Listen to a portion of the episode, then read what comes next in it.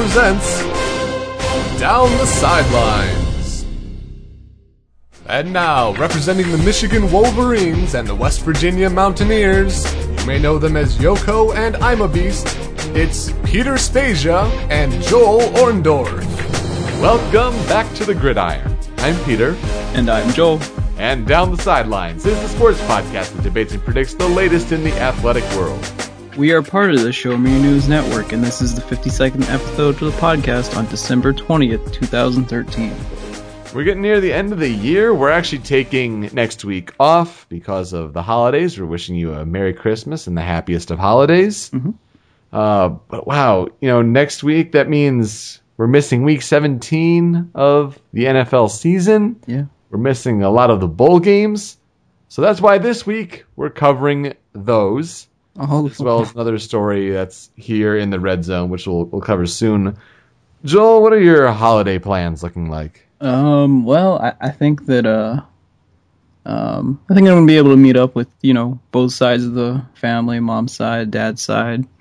Go, go out for a nice, uh, we went to this place for brunch called Heston Farms. It's like, uh, they make their own moonshine there. Oh, and it's just XXX. really, really, yeah, really good food. And uh, so we'll probably go there for mom's side, and then for uh, dad's side, there was uh, this uh, nice restaurant that we ate at closer to where my sister lives in Virginia, and uh, and you know, my like my my youngest sister is in from Colorado, so she I've got to spend the week with her. This it's been nice. pretty nice, and uh, like later, at, let's see, leading up till Christmas, and then after Christmas, I'll get to see the rest of my sis- sisters and uh, my nieces, of course. Um, but they, of course, they got to stay home for their Christmas morning because, I mean, that's that's a special thing when you're younger. So Yeah, yeah. No, it's nice for me to be off of work now until after the new year, going out east to Delaware for mom's side of the family. So I don't know how much you know sports I'll be able to watch or keep tabs on, but it'll be nice to do. And then we also have the Show Me Your News Game of the Year awards, and so all parts of the Show Me Your News network will be represented there, and even down the sidelines here. So Mhm. look forward to that. That's a week off, and then you just ratchet it up and just go full speed. yeah, yeah, it's gonna be uh, it's gonna be full speed ahead. You're absolutely right, and that's looking to be early December, or sorry, not December, early January, first week of January. So keep an eye out for that over at ShowMeYourNews.com. Mhm. So last week we were talking about the Mack Brown resignation, and they uh, uh, Texas has not found a replacement coach yet. They're, they're bringing in all kinds of people to like their job. search committee is like huge. I mean, it's it's crazy. It's a a a lot of you know, it's one of those big schools, so they have you know big name donors who donate ridiculous amounts of money, and they feel like they need to be involved in the process too because they're investing a lot of money in the program. They've got their own TV network too. I mean, Yeah. It's a really big gig, and it's interesting that one of the names that's coming up is Jimbo Fisher, coach Yeah. of Florida State. I don't know why you'd want to leave that gig where you're at right now. Well, you're yeah. getting, you're getting the best recruiting classes in the country. The ACC is relatively weak, so you're in a good position for when you're doing the uh, the playoff system yeah, it's in the coming years. I, there there was was there was a rumor earlier this week where someone was talking about uh um oh they had to specify that uh what's his name uh Northwestern's coach was just visiting for practice he wasn't there to Oh, do an interview Yeah.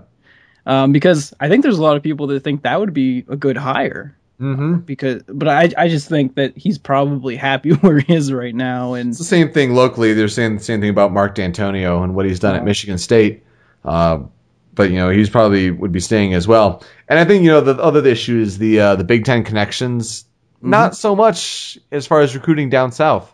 Yeah, Uh, it's, it's probably different. You you recruit different areas. I mean, well, you know, we're all going to say, of course, Texas is a hotbed for lots of teams to recruit, Certainly. but just like Florida. But it's, uh, you know, I, I think that if you have background in that area, that's why I, it's you always look for guys with connections.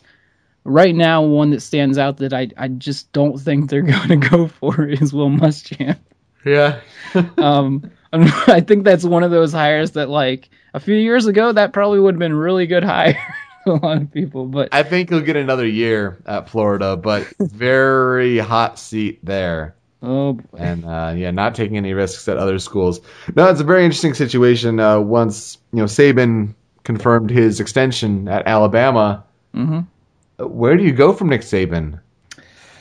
Like it's going to be interesting to see how that develops, and so I mean, it's it, and and we know it's not a question of money because they'll they'll spend whatever they need to spend to to get whoever they want, but it's it's trying to convince somebody that's already got a program established somewhere to come there, which is I think what they they want to do because they want to get the best possible person. yeah. No, it'll be very interesting to see what happens, and then also the college football uh, bowl schedule is also confirmed. Uh, another thing that happened that had been kind of floating around in headlines, and it, because it was more or less a foregone conclusion, was Yeah. uh, Jameis Winston, the Florida State quarterback, did win the Heisman Trophy. Yeah.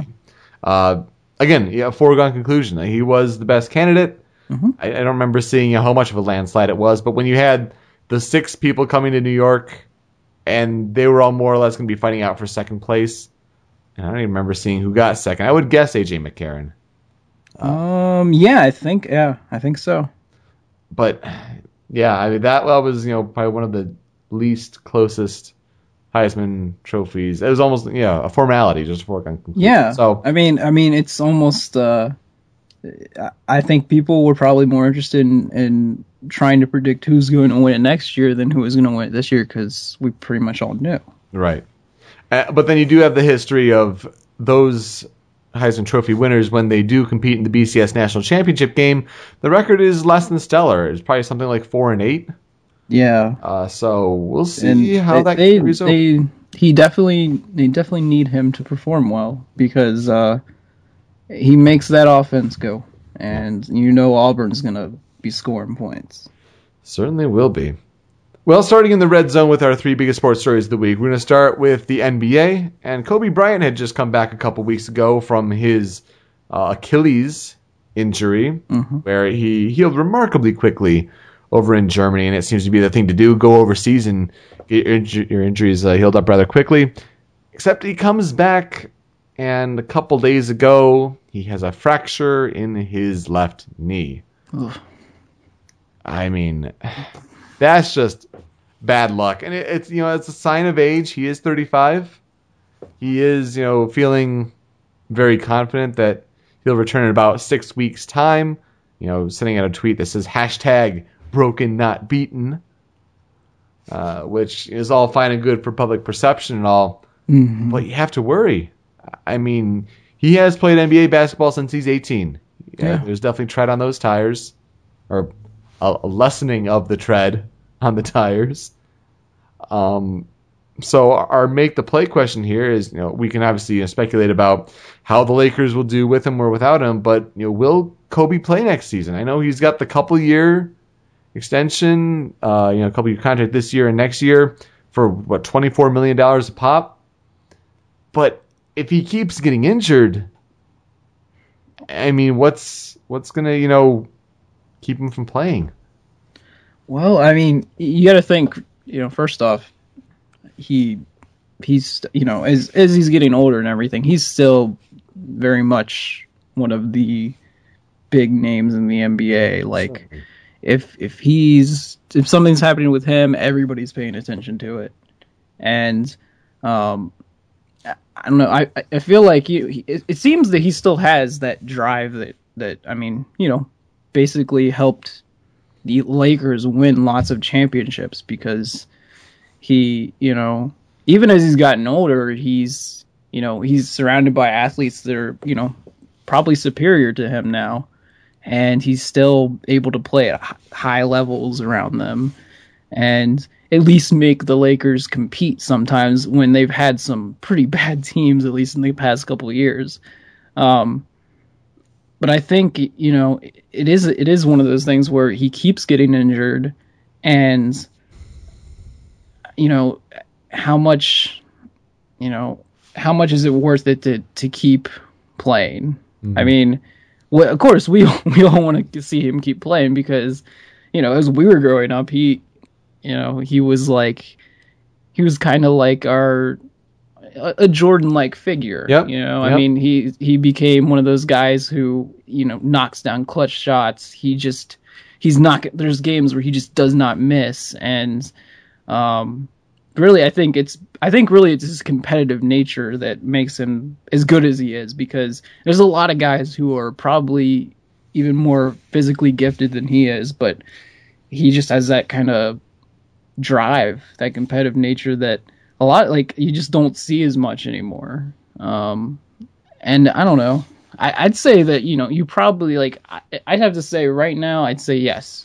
You'll see him play. hmm I just don't know how much, especially Yeah. if it's if you know you have first of all you have nagging injuries that keep reoccurring, but when you get injured on top of that, it kind of just complicates things even more.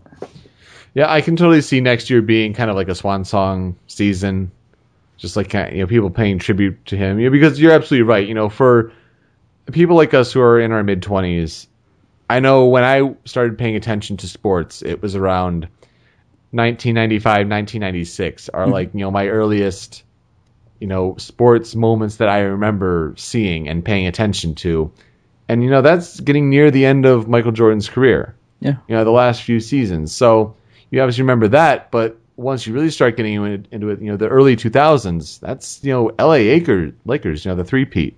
Yeah. The LA Acres, what am I talking hmm. about?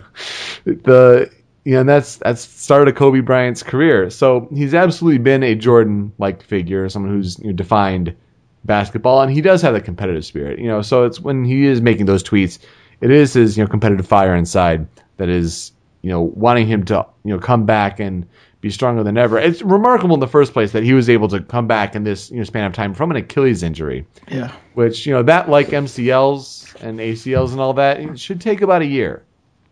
Uh, which then also makes you think about, you know, Derrick Rose, who recently, you know, went down again after waiting so long to come back and be 100%. His other knee goes pop. Uh, that's just that's awful luck for the Chicago Bulls. But you know, will he play next season? Yeah, I think so. But it, I think it'll be in a more uh, a little bit of a resigned role. And Yeah. he hasn't even been that effective uh, statistics wise when he's come back. And the Lakers have not been as successful winning with him. There, there's like there's tons of examples of really great athletes retiring probably earlier than than you would expect them to. Mm-hmm. Um, they don't want to go through that. yeah, I mean, uh, you know, Barry Sanders is a really good example. Yeah. I, that I always go to when I when I think of athletes that are you know kind of getting past their prime at least for the sport they play. You know, some sports you can play longer. You, you know that that works, but uh, the, especially the way that he plays that in, in in that position, it's just it's probably getting to you know it's really hard on his. Yeah. You you add injuries to it, and it's just going to make it that man- much more difficult. I I don't know. Um, And it's strange that he was playing point guard for this time being because you had uh, you had Steve Nash who's recovering from an injury, and right now uh, Xavier Henry, the former Kansas star, looks to be the replacement point guard for the Lakers, who aren't looking to be in a good position, um, probably in danger of missing the playoffs again this season. You know, we're half, not even halfway through the season, but you know, getting to that point, and it's not looking promising for that team. yeah, they've had lots of injuries over the past like five years, you could say. And then, you know, conflicts with Pau Gasol and, you know, Mark D'Antoni. Mm-hmm. Mike D'Antoni. Mark Dantonio, Mike D'Antoni. Oh, my goodness. I'm just not in the right mind frame today. Uh, don't worry. After I watched them play Ohio State, they were on my mind all. That's true. Well, so we both think that you know, he'll play, but you know, next year at the end of his contract might just be a, a farewell kind of tour yeah, uh, for for a legendary player. which I, I think would be fine. Like I, I, a lot of people don't like it when they think you know people can keep going and everything, but with the with the injuries he's had, it's actually kind of shocking that he's still playing. Mm, I yeah. think, um, and it, it, you know, I'm sure that whenever that day comes that he does decide to retire, everybody's gonna, whatever they feel, everybody's gonna like you know honor him yeah. because he's he's one of the better basketballs that's ever played, best player that's ever played. So I don't know if it else would necessarily be to the Mariano Rivera of you know this season kind of level with all of the different gifts and whatnot, but we'll see. when that comes next season. Uh, the 10 yard line. What do we have, Joel? Um, well, as we talked about last week, uh, they announced the bowl games, and um, you know, since we're going to be taking next week off, we thought we'd go through most of these bowl games and uh, just give our thoughts. You know, like what we think, if there's anything that kind of stands out to us, um, you know, and then just do a quick kind of look at both teams and say, yeah, this team's going to win. Mm-hmm. So, Um, want to start?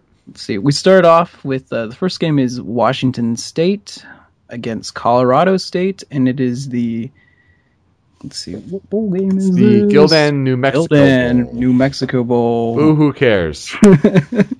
well, um, I'm gonna go ahead and say I think Washington State. Um, I'm a little more familiar with Mike Gundy, and um, I was like, wait, who's there?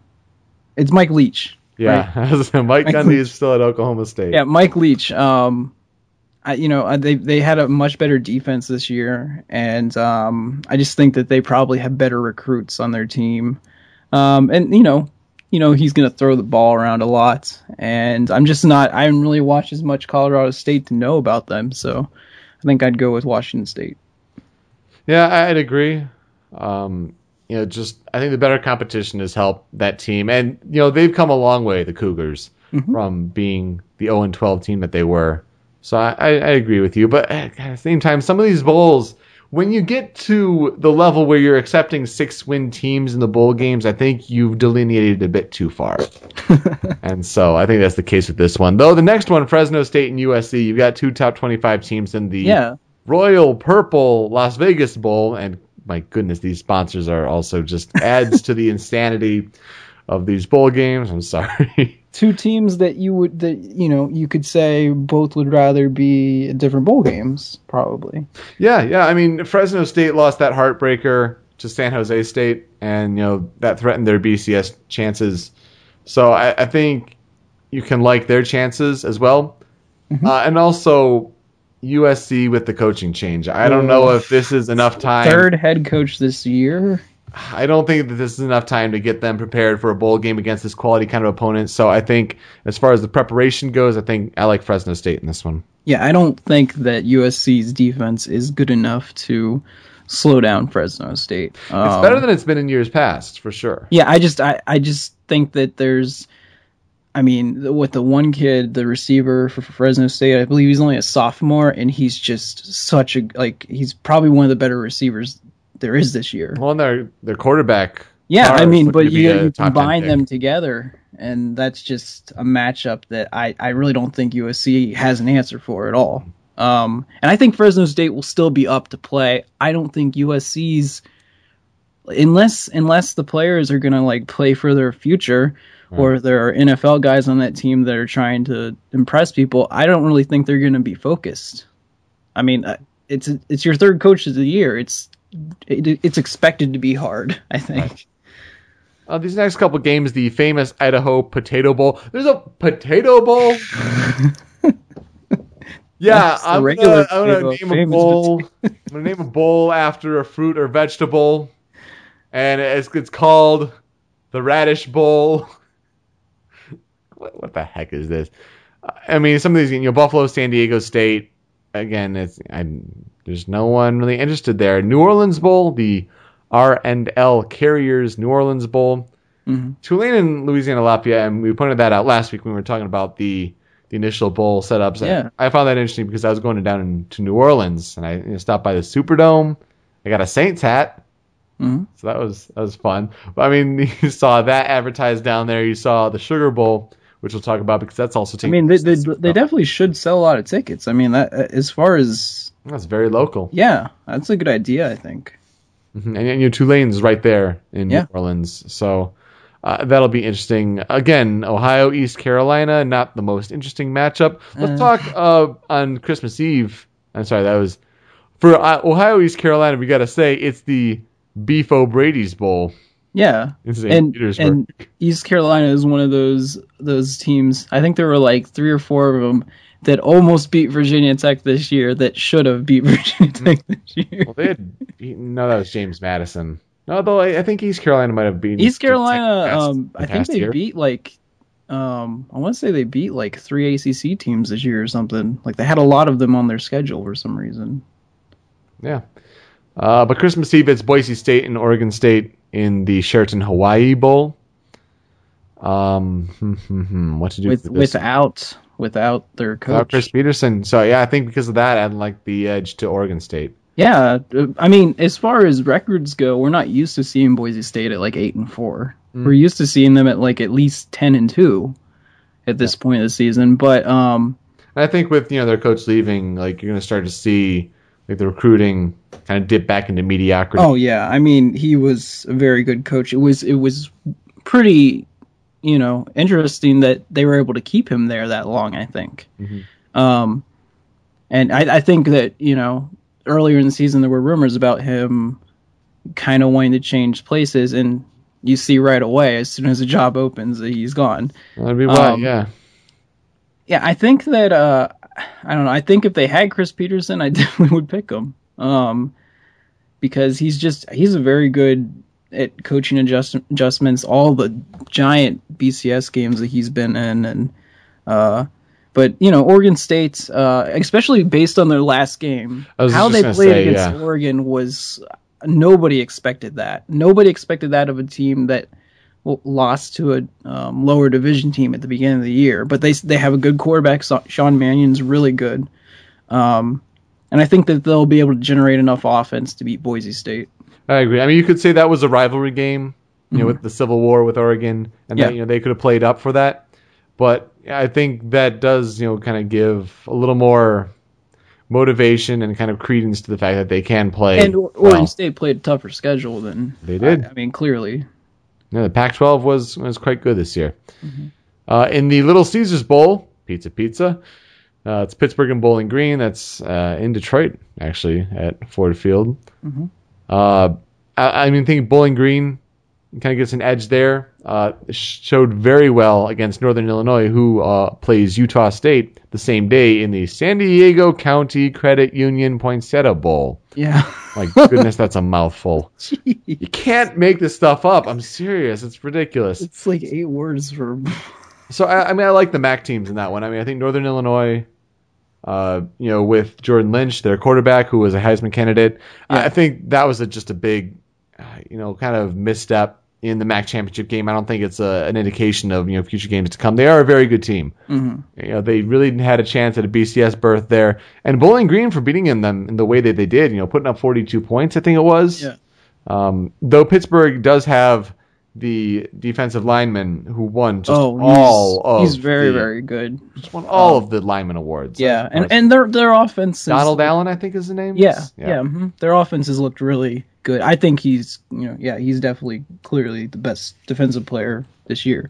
Um, but but uh, but just Bowling Green's really Bowling Green's win over Northern Illinois is probably the most impressed I've been with the team this year. Yeah. The way things have just gone. Um, Came out of nowhere. to, yeah. to, to shut down such a dynamic player like that, I mean, he really wasn't able to do anything in that game. And I mean, even they played defense better against him than Florida State did against him last year when they played in the BCS game. So I think that, you know, they have a really good defense. I think it's going to be good enough to shut down Pittsburgh. And as long as they can, you know, stay away from that de- defensive and run away from him and stuff, I think they'll be able to take care of Pittsburgh. Um, Utah State, interesting, actually has, I want to say, the best rush defense in the nation. Hmm. It, it better than Michigan State, better than Wow. Florida State, better than um, Stanford, all those teams. Um, but I just, you know, I think that he's gonna. I think that you know, clearly the best player is on the other team, and he's going maker. to come out and make up for that game because he wants to go out and show people how good he is. And I, I think the the whole team kind of wants to redeem themselves for what happened that last game because it it just was over so fast. It, Yeah, that was that was disappointing for them. Mm. Uh, on the 27th, you have a few games. You have the Military Bowl presented by Northrop Grumman. Hmm. Northrop Grumman, where all the players get a PlayStation 4 for free. That's- college athletes, everybody. Marshall and. Maryland. Yeah. Uh, and again, it's a matchup that we don't seem to care for. The Texas Bowl is Syracuse and Minnesota. And then the Fight Hunger Bowl is BYU and Washington. Uh, again, Washington without Steve Sarkisian. You know, BYU with you know, good defense and offense. Yeah, you could you could say though that it's like a a coaching upgrade there at Washington. That's true. You are I, getting Chris I, I Petersen there. honestly think they made out really well considering that USC decided to do that. Mm-hmm. No, I I think you're absolutely right.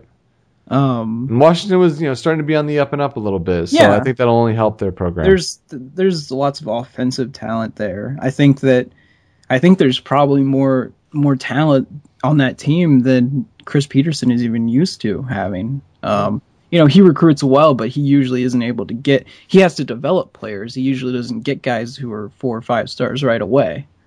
Um, and so that that'll be interesting to see. Especially, I think you know, win that game heading into next year. Washington could be, you know, one of the top three teams in the Pac-12. yeah. I, I honestly think that he can come in and make an impact right away. Um, you know, BYU played a lot of teams close this year, um, but I just think that there's more talent on that Washington team than than you know even BYU's defense, which has looked really good sometimes this year, will be able to handle. Michigan and Kansas State play in the Buffalo Wild Wings Bowl on the 28th, as well as Rutgers and Notre Dame in the Pinstripe, sorry, the, the New Era Pinstripe Bowl. That's the one that takes place at Yankee Stadium. Mm-hmm. Belk Bowl is Cincinnati and North Carolina. And then the Russell Athletic Bowl is Miami against Louisville. I think that's the most. the Belk Bowl commercials. I haven't seen those. those are those are always interesting because it's for Belk.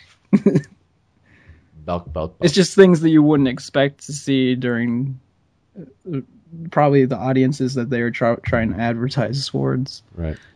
No, I think Miami and Louisville in the Russell Athletic Bowl is probably the, the most interesting matchup there. I mean, these are two teams that we thought would you know, be doing much better at Yeah. the beginning of the year, and that they kind of slipped with you know inopportune losses. Louisville, especially when you know they lose out in Central Florida, Mhm. gets the the BCS Bowl over them with Teddy Bridgewater expected to be the number one pick at the moment.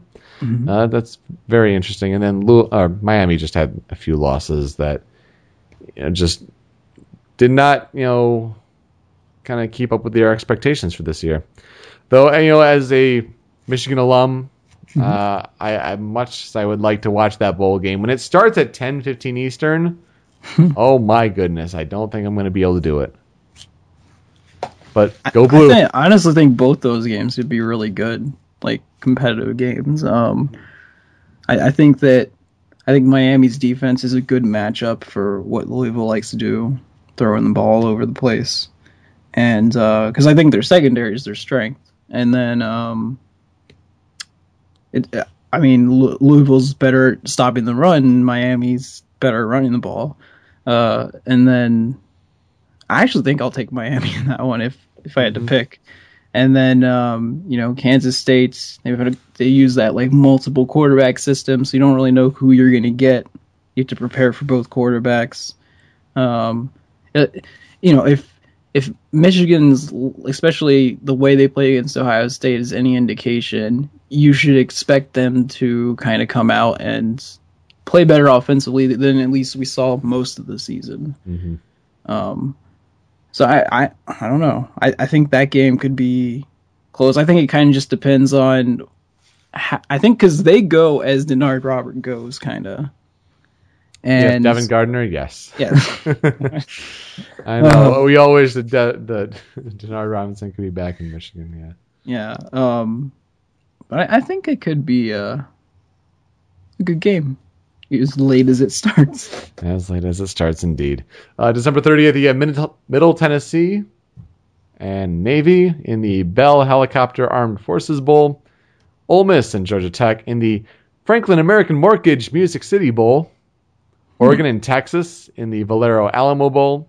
And Arizona State and Texas Tech in the National University Holiday Bowl. Uh, the last two there, you know, not as close matchups as you'd expect. Mm-hmm. Oregon and Texas and Arizona State and Texas Tech, but definitely the two most interesting games that day. Yeah, I, I think uh, like I don't know. I, I think Texas Tech has kind of just been on a downfall ever since the beginning of the year. I really don't know how they'll be able to keep scoring with Arizona State. Yeah, and Arizona game. State, you know, very good offense, and they just ran into a really tough Stanford team. Yeah, I- I mean- championship. That's the thing. Uh, They they played a really good team, so I, I I would really hold that against them. Most of their losses, you know, besides the Notre Dame one, the, uh, the two losses to Stanford, I believe, those were the two losses. Yep, Um, and uh, Oregon. I mean, just or Oregon, I think is going to roll against. yeah, I think that they're going to play better than they have been, and I, you know, I I don't, I really don't think playing against Baylor is going to help Mhm. them, like, because they both run, you know, really high tempo offenses, so you'd think it at least prepare them a little bit, but it's completely different styles and Oregon is going to try and run the ball. That that's really been Oregon's trouble all year.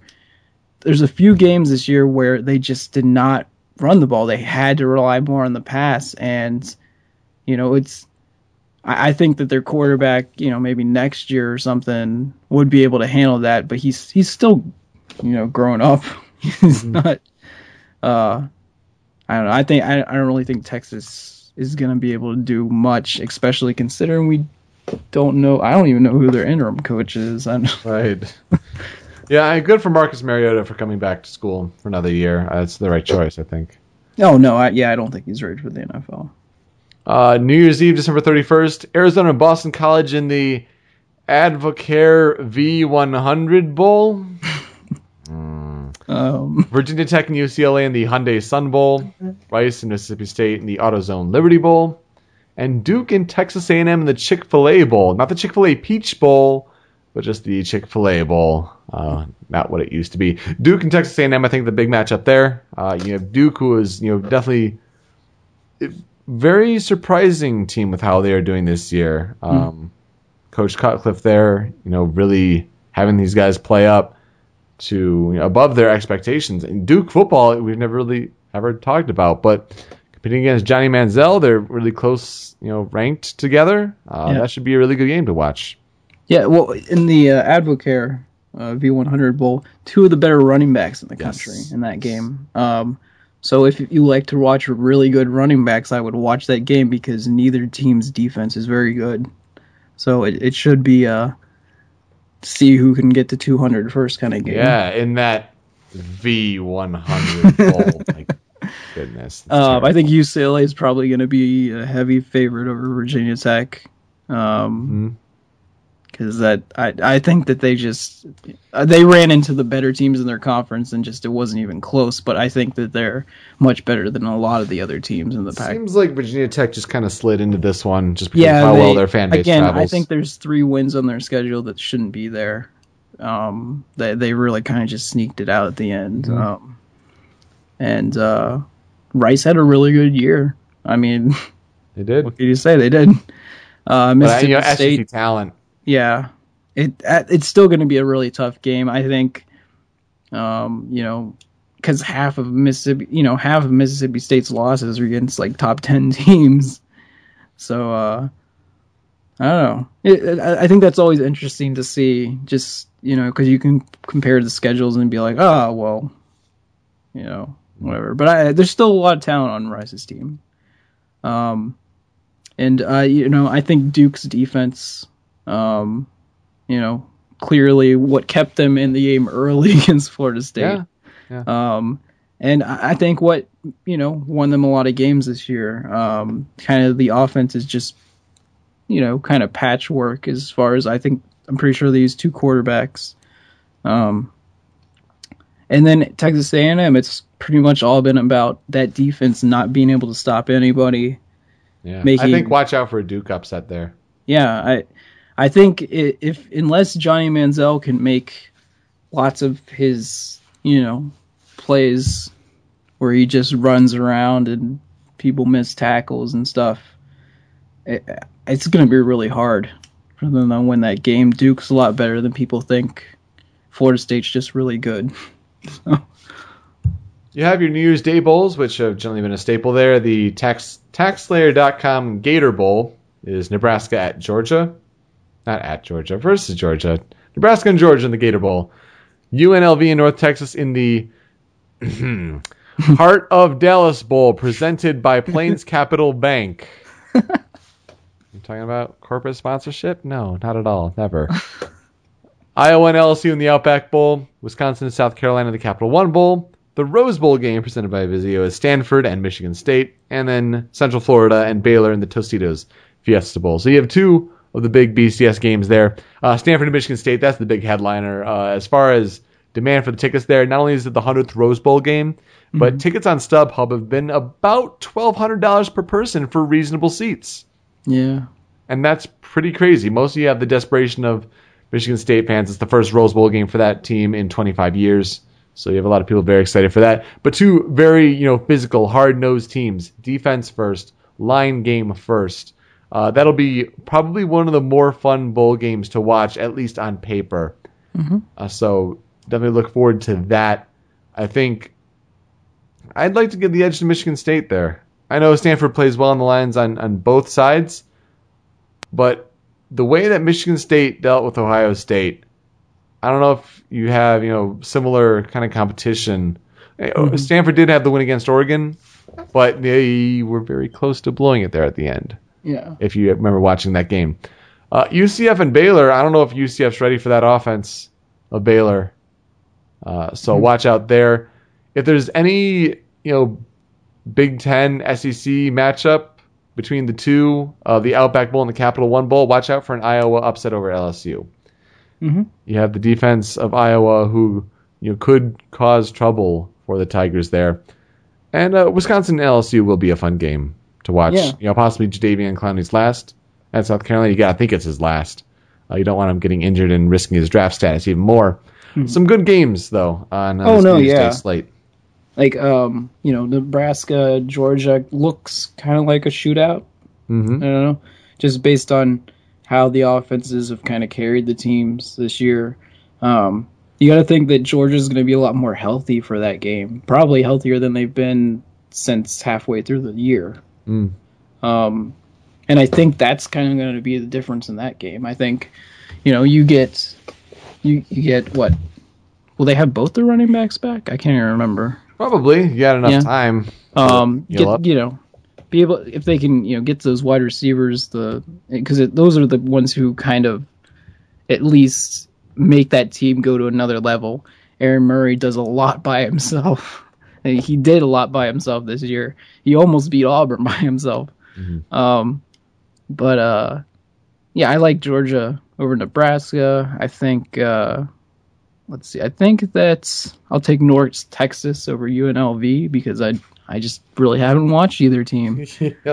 Um, and then uh, I- th- that LSU Iowa game is going to be interesting. I, th- I don't think a lot of people are going to give Iowa a chance in that one, but I think I think I want to say LSU is a little bit overrated. um, I think they're kind of just in that spot because of where they started off. Um, and then they just they didn't drop them much because a lot of their losses were ranked teams. Uh, defense clearly not as good as it usually is. Um, the Wisconsin, uh, I, I I honestly think this is one of those games where you know South Carolina will probably be like a huge favorite to start the game, but I don't know. It just seems like every so often, as soon as South Carolina gets a lot of hype or they get you know a lot of people thought that you know they still had a chance of making a BCS game. Um, That's right. Yeah. but I, I, think that Wisconsin will give them a really hard game, like um, probably more than people would expect. Um, which is that, that's good. You you need that kind of thing to happen because uh, in the past the, the big the Big Ten has had such trouble with SEC schools. Um, u- usually it's just speed differences, that kind of thing. Um, and then the uh, Stanford Michigan State game. I mean, it's it's hard not to to pick Michigan State after what they did. I I think Stanford has kind of maintained a certain level as the years gone on.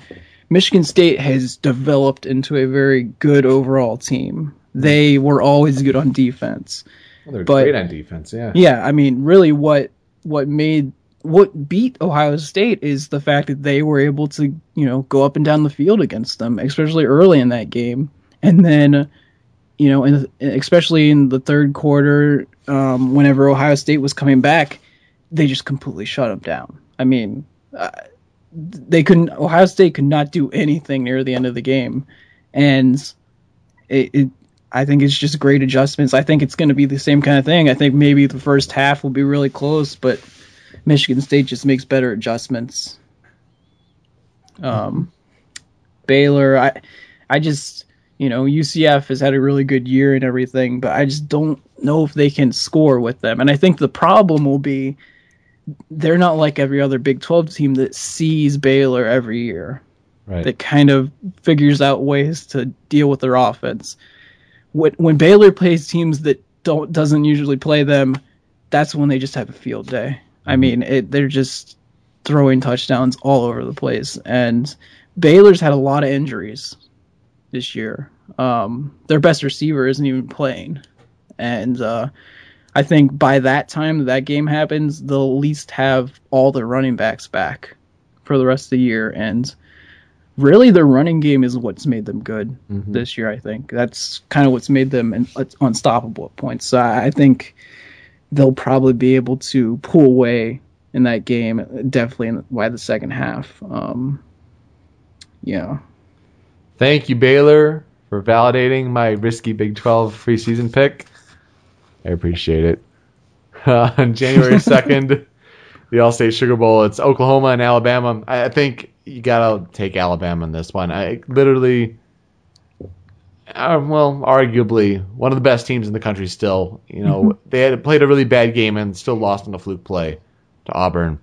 And I think with all of this, and you know, with Nick Saban back and confirmed and all that, I think they really gear up and just put a beating to Oklahoma, who honestly just slid into a BCS. Speaking of fluke plays, Oklahoma yeah, right. they basically beat Oklahoma State on fluke plays, on trick plays, on I mean, really like I said at the end of the game Oklahoma State scored what could have been the winning touchdown too fast and left Oklahoma enough time on the clock. If they had slowed down, they probably would have won the game. So uh everything went Oklahoma's way, and and that it, it was I don't know. It, it definitely kind of. I actually didn't think that they'd be in a BCS game. Yeah, I mean, I think they really just you know backed into one, and it was Yeah. you know Fresno State losing, but most importantly Northern Illinois losing Yeah. MAC championship game that really opened up the door for a second Big Twelve Because team. really, the only way Yeah. I thought that was going to happen is if it was Oklahoma State and Baylor. Yep, yep, no, absolutely. Uh, I think if you're talking about any locks, I think personally, I think Alabama's a lock against Oklahoma. I think that team is going to come ready with Saban preparing that team. some, you know, just vengeance after the way they lost that game. I think I'd take them to Pound Town. And then I they'll, really do. be- Here's the thing: if if you're an Alabama fan, do you root for Auburn to win, or mm. do you not? Mm. Bigger, ri- That's the thing. I always rivals. I thought if if your rival was ever at a chance to win something, you always root against them, regardless of what it does for your conference. Some people have differing opinions on that. I would not root for Ohio State for anything, and even Yeah. though some people would say, "Oh, Big Ten," but I don't know. It just I, like I don't know how you can. That just that feels wrong. Feels wrong. that's not right. That's not right. January third, the last uh, you know, day we'll be covering here. Uh, yeah, Oklahoma State and Missouri in the Cotton Bowl, the AT and T Cotton Bowl. Mhm. Um, hmm, that's going to be a good game. I like Missouri. I still think they're a really good team, you know, in the SEC, and just ran into a very good rushing attack with Auburn. Yeah. Uh, Oklahoma State coming off. It's going to be a really close game. Uh, you got to like that matchup. Oh no, yeah. This is like a pseudo BCS game if I've ever seen one. Um, it's uh, I'm, I'd say much more than the other one Yeah. next to it, but uh, two really good teams. You know, former Big Twelve used to play against each other all the time. Um, you know, Missouri clearly, I still think offensively played their best game the last game. Um, they just The defense were awful on defense. No. Um, and that I mean that's what after you watch that game, you got to wonder like Oklahoma State's what have they done to get better this year? They run the ball, and uh, I mean Missouri just got gashed by Auburn. Like They got to fix that up. Yeah. so many yards. Um, it'll be interesting to see, you know, if they can they can do better at stopping the run because that you know Oklahoma State's gonna come out, watch that tape, and they're just gonna try and run it at them every time. Um, I I think it's gonna be really close. I think this will probably be. You know, a closer game than any of the BCS games will probably be. I agree with you. Yeah. Uh, as far as Clemson and Ohio State and the Discover Orange Bowl, I'll take the Buckeyes. Uh, I think that they just have more talent. Mhm. And I like the way that Braxton Miller and Carlos Hyde have been playing better than Tajh Boyd Yeah. and uh, is this? Oh gosh, who's the receiver? Um. I'm blanking on his name. DeAndre Hopkins is in the NFL. I can't remember his name. Uh, That guy, that that receiver, Fast, who, fast guy. very. Oh my goodness! Now I gotta look this up. But I, I like the way their offensive weapons, and, and then Ohio State's defense. I'll, I'll take over over Clemson. Um, I mean, you could almost uh, really, you could almost say both teams are kind of the same, as in, you know, when they played the better teams in their schedule, they kind of showed Sammy Watkins. kind of showed who they who they really were, and uh, you know, I, I I think maybe maybe Clemson had probably two more difficult opponents on their schedule, but um, you know, it, at least Ohio State made things interesting with Michigan State for a while, Right. and uh, there's I think that there's probably just more overall talent on that team. I really don't know if Clemson can stop the run, and if they can't, then the game probably won't even be close. So Yeah, yeah. Sammy gotta- Watkins for Clemson. yeah, he's he's talented. He, you know, he. I think what they need is they need him to make te- special teams plays. Um, that can completely change a game. So Absolutely. So, yeah, do you think there are any locks as we make the play? We say, you know, our predictions, any teams you really like heading into matchups, any locks? Yeah, I think my lock is Alabama over Oklahoma in the Sugar Bowl. I I feel like I could, probably got to go with Baylor over UCF just because I really think it's if it was a team that's familiar with Baylor, then that's one thing. But uh, UCF just I I don't really think that they'll have the talent defensively to to match up. And a lot of teams that don't see that fast paced. Quite honestly, like I've seen Oregon play and I've seen Baylor play. Baylor goes much faster than Oregon Yeah. and that seems weird, but it's true. And I think that's one of the reasons why it's so hard to stop them because before you know it, they're running another play. Now, as far as our five yard line story, the NFL playoffs, uh, we have two weeks left in the season, and we won't be able to be here to cover the last week of the season and our predictions. So we're going to look and we make the play. You know, any surprise playoff teams that'll be there, who makes a run, who's left out. We're predicting our playoff picture here. And as it stands right now, with two games left in the season, in the NFC, you have Seattle at the top.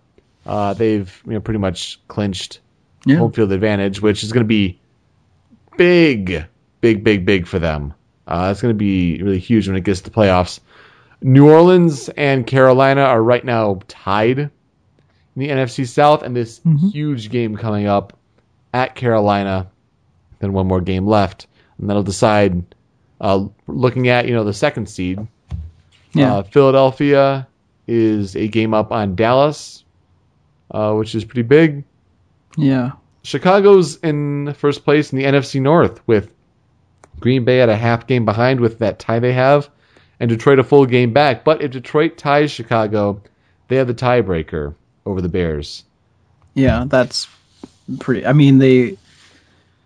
It, it, they've had so many chances already. That's the mm-hmm. thing that like kind of disturbs me about it, and it's it's weird because like a few like even a month back, there were all these people saying like if they had to pick a team that they thought was you know not going to make it, but they seem like they're in position. Everybody was picking Detroit, and I think it was because they were just looking at their schedule and the way that it fell.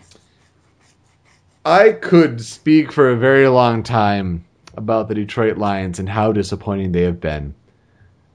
In 2011, when they made the playoffs for the first time in about 10 ish years, they started the season 5 and 0, and they ended 9 and 7, I believe. They snuck in the playoffs.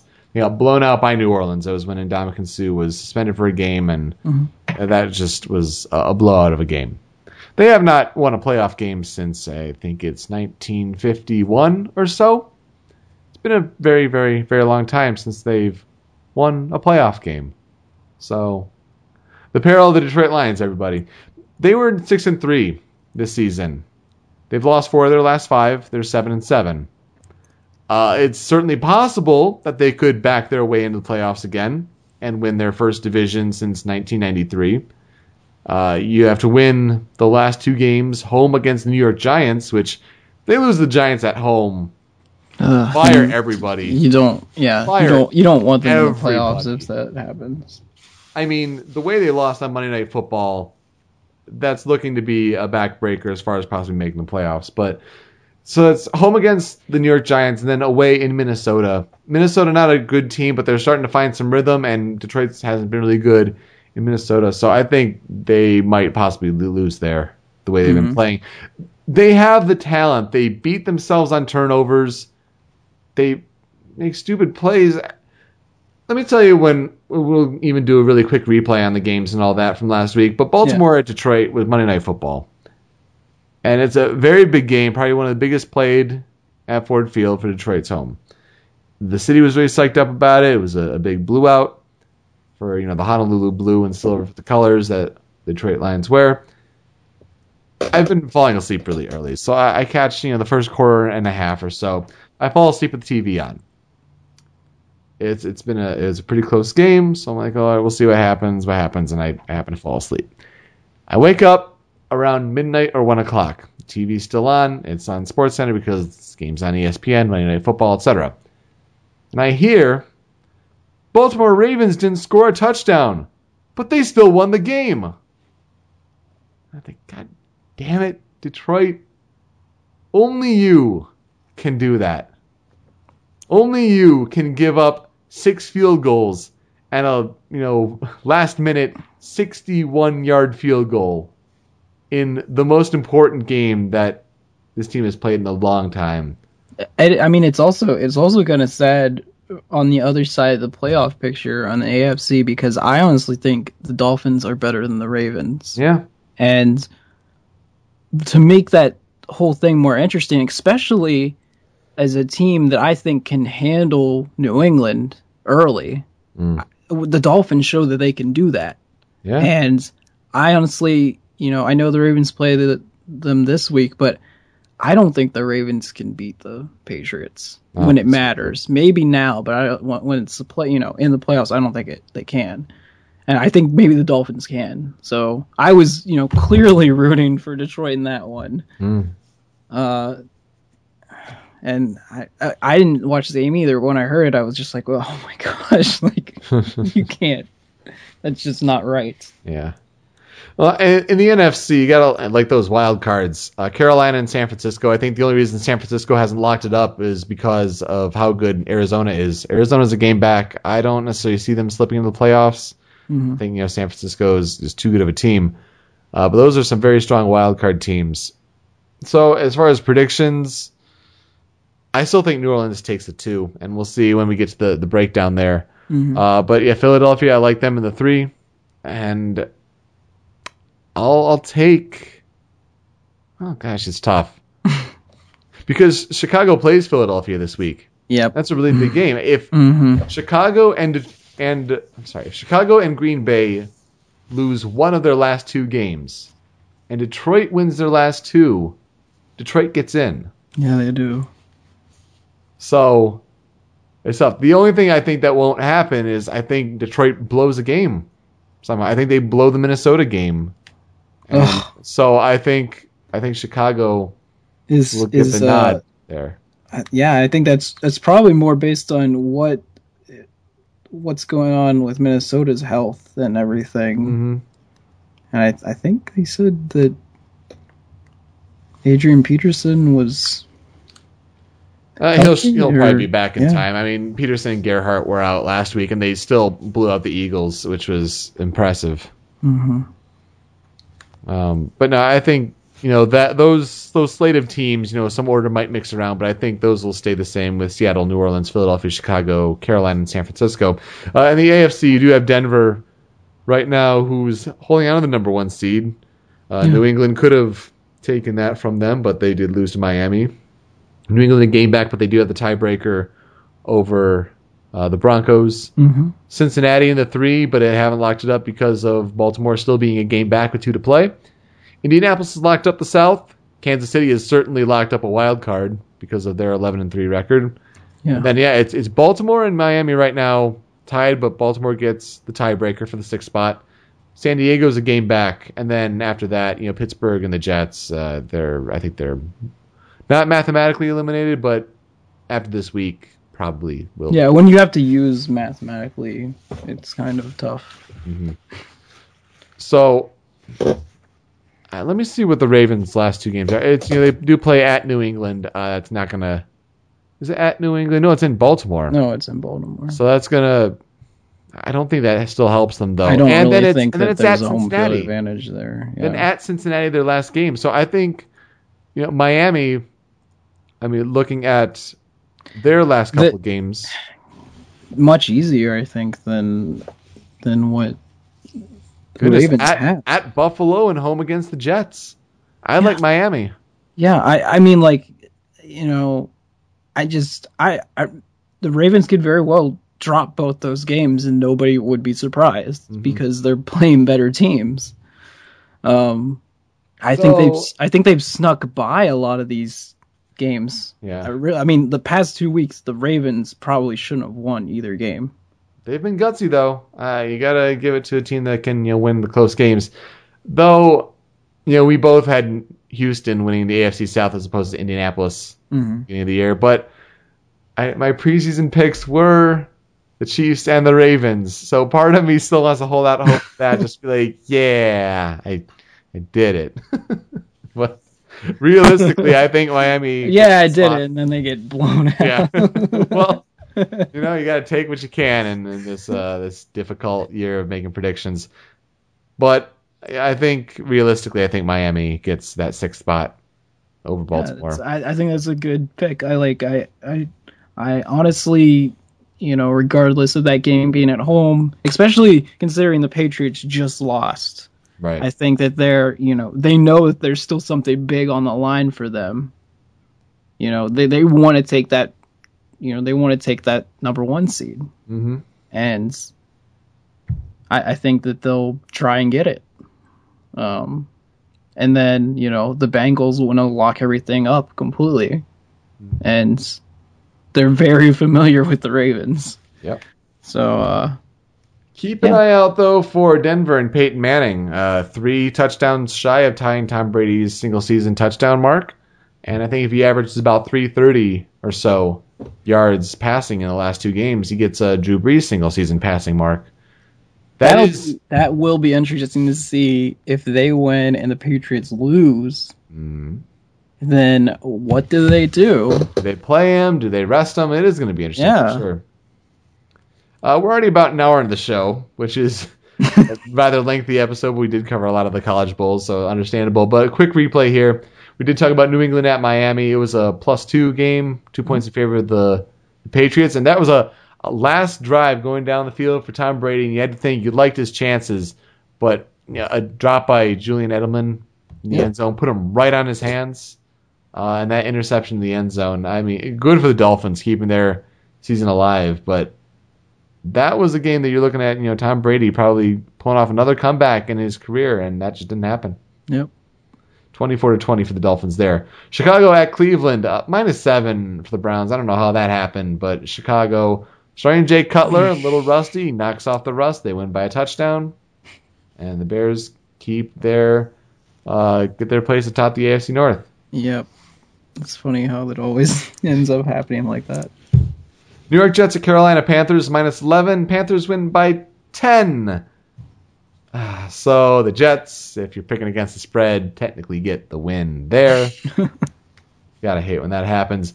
Green Bay at Dallas. Cowboys favored by seven, and it sure looked it when they're up 26 to three at halftime. Uh, Green Bay storms back. Tony Romo does his December choke job, throws two interceptions on the last two drives. Green Bay scores five touchdowns on their last five drives, and Packers win 37. when they were still Six. like when the the was it the um, Cowboys were still up by like double digits, I was like they're going to lose this game. Yeah, uh, it's been the trend. That's the Tony Romo special. I can hear the cheers all the way from Pennsylvania. Yep. Speaking of Pennsylvania, Pittsburgh Steelers get a big win against the Cincinnati Bengals at home. Pittsburgh wins 30-20, keeps their season alive, but uh, they Hey, I mean, it wasn't even close at first, and yeah. they made it interesting. They need some big, big help. They're in Lambeau Yeah. this week. Aaron Rodgers not playing. Big help. I think the Steelers can take that one. yeah, they just had too many really big injuries earlier in the year. When they finally got like everybody healthy, and I believe they, what their, they lost like a few like really close games. It just kind of, I mean, on uh, really losing that game to the, the Ravens a, a little while back, and then the game to Miami the week after like was a little just too much. I think. And that insane Monday Night Football game, Baltimore Detroit, Lions favored by six. Matt Stafford not playing well. Calvin Calvin Johnson, inexplicable drops. Yeah. Uh, people are wanting Jim Schwartz's head at the end of the year. I mean, it's, he's in his fifth season with the team, and if you blow the division lead they had in a year where Jay Cutler was injured for a significant amount of time, where Aaron Rodgers was injured for a significant amount Yeah, of time, you're you not can't gonna- win the division. You had a chokehold on it. Inexcusable. Uh, also inexcusable is we both went one and five on the week.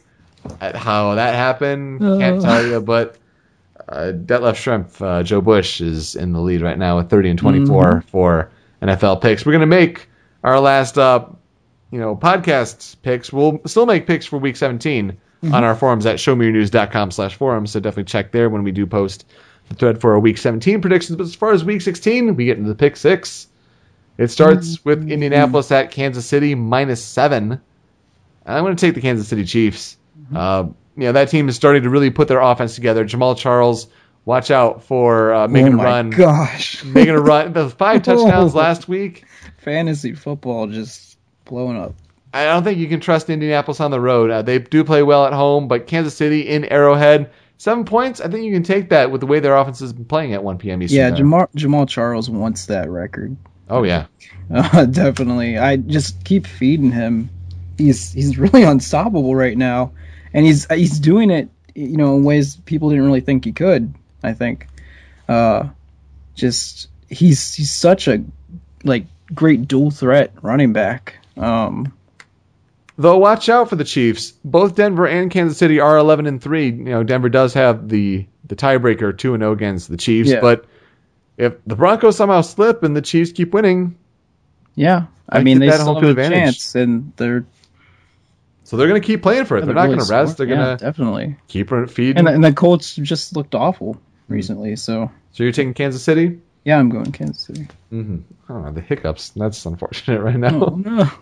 Uh, New Orleans at Carolina. Big, big, big NFC South matchup. Uh, Panthers are favored by three points. I'm going to take the Saints. And I know they played terribly on the road in St. Louis, but that team has had a history of having the Saints' number. Mhm. And, you know, the Saints did play well against Carolina earlier in the year. Carolina should have the advantage at home, but I think something tells me that, you know, the Saints are going to want to bounce back. They need their home field advantage. Need, need, need it in the playoffs. And so I think they're going to take, you know, every win that they can get. I've got a feeling about the Saints in this one. Yeah, St. Louis was like doing everything, pulling out all this. They like Mhm. onside kicked it, and Yeah. they're just running up the score on That them. just got out of Um, hand early. Yeah. yeah. Um, I, I- I think that it, I think it'll be a close game. I think it'll definitely be a lot closer than the last time they played. Um, it'll resemble more of a playoff game. Oh, absolutely. um, but uh, and you know, I just don't. And unfortunately for the Panthers, I just don't think that you know it's it's gonna be a game that'll happen again there. Hmm. I think that they'll uh, lose this game and you know kind of lock things up for the Saints heading in the playoffs. yeah, it's just kind of I don't even know if they have the experience, you know, the, for those kind of big games and big stage situations. It'll be interesting to watch for sure. Though. Mm-hmm. I think next year they could be even better. Oh yeah, oh yeah. Give them another year to fine tune that defense and offense. Yeah, for sure. Uh, Arizona at Seattle in in a really big NFC West matchup. What do you have in this one? Uh, minus ten and a half in favor of the Seahawks.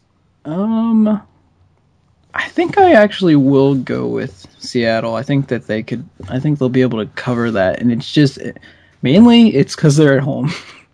I think you know they can they can win games ten nothing if they have to, but I think you know at home they're at least worth like a touchdown to ten points more a game. Um, they just that place is probably right now the hardest place to go to and play and uh, I, I think that you know the Cardinals are obviously hopeful. They they need to win the game, but I don't know. I just think Seattle's going to get in that mode, especially after you know the way that Seattle played at um, San Francisco a while back. I think ever since then they you know they they want to kind of just lock things up, be playing well heading into the playoffs. Ten and a half is a lot, but give me the Seahawks at home. That advantage is, seems like nothing else in the NFL. Um, and Arizona, you know, they do need a win to kind of stay in that hunt. But this would be a tough loss against Seattle, and I think with that point spread, I'm gonna, yeah, I'm going to take Seattle as well. Yeah. New England at Baltimore, we did kind of already talk about this one. Baltimore is favored by two and a half because home field does play such a big advantage in the NFL. Uh, it's at 4:25 p.m. Eastern time. And I, I imagine you're taking New England. Um, yeah, I think I'm going to take New England mainly because they, you know, they want to try and get that one seed, and they could have done it last week, but because they didn't do it last week, they're more, you know, they're more urgent to win this week. Um, and you know, the Ravens are they need a win too, but I just I don't know if you can't make mistakes against Tom Brady. I mean, like that's the thing. He'll he'll find ways to break you down and stuff, and I think that that's exactly this defense that has been like showing signs of being all right compared to how they started off the year. I think Tom Brady will just exploit them to death, and uh, I, think that you know he'll throw for his 300 yards and they'll have a comfortable win. I agree. Yeah, uh, pretty much everything you said there. I'll take the Patriots as well. Baltimore's luck is, has got to run out sometime, and it did take a lot of luck to have a 60 I, I mean, yeah, they had goal sneak. they had there. a lot of luck last year, I think, in the playoffs too. But I, I just don't know if I don't really think this is the same kind of team as last year. Sunday night football on NBC is the Chicago Bears going to the Philadelphia Eagles. No immense amount of snow planned, like a couple weeks ago happened, as far as I know. Uh, Philadelphia favored by three, and I'll take the Eagles. Uh, they got to bounce back, you know, after that loss against Minnesota, and they're back at home. Um, yeah, I think Chicago might show some signs of weakness on the road. It's a completely different team with Philadelphia compared to Cleveland. So I think Philadelphia gets the job done, and you know Chicago's loss. That's a, it would be a big one in the playoff picture, but I think it means that you know, Detroit slips up near the end, and Chicago eventually gets in the playoffs as well with a, a win last game of the season against Green Bay. Yeah, I don't think that I don't think they can play defensively like they did against the Browns. I mean, that's kind of crazy. They gave up that many points. Um, I I think the Eagles will, you know, throw the ball over really. Um, you know, coming back home, I think this is kind of Philadelphia's chance to, you know, completely pull away from the rest of those teams that are trying to get a spot.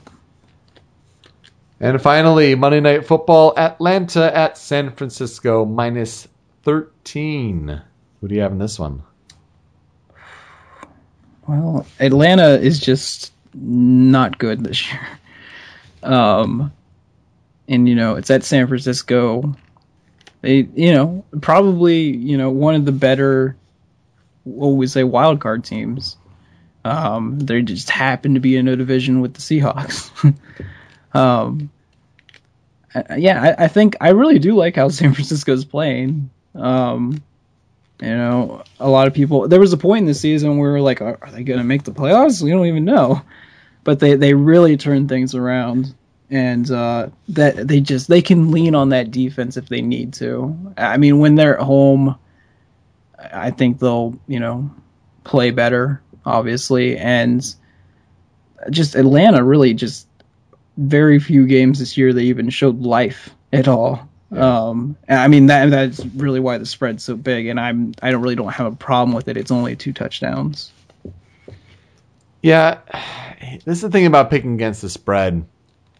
I think San Francisco is going to win the game. I think they're mm-hmm. going to win the game handily, say by about 10 points.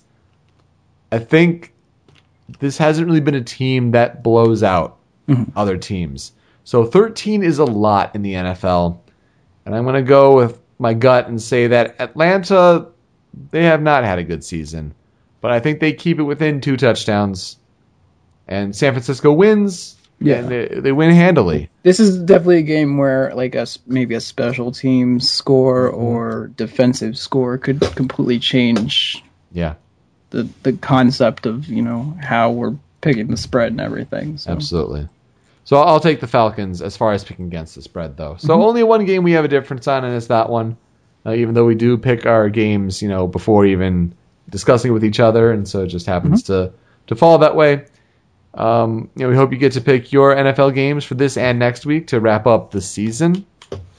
Uh, and it's it's going to be really interesting. Uh, we have our holiday festivities and whatnot, so we really hope you enjoy the time off. If you get the time off wherever you are, enjoy it with family. Yeah, Enjoy your football and other sports. and if you know. don't get to see your family, call them up.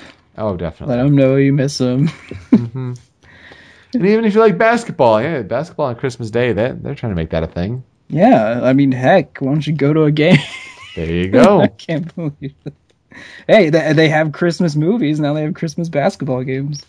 I'll tell you, a big thing around here locally in Detroit, the Winter Classic. Hey, NHL. Michigan That Stadium, always a lot the big fun. house is all decked out with the ice and the rink and everything. It's going to be a big crowd there. Got to be almost 110,000, you know, filling that stadium. That's going to be really something. Uh, and uh, you know, coworkers are playing. They're using Comerica Park, another rink there for Uh-huh. you know just local games and the Great Mm-hmm. Lakes Invitational for college hockey. And yeah, I got a coworker who's uh, they you know, paid some money to get to be in a United Way charity game you know tonight. So that's actually already started.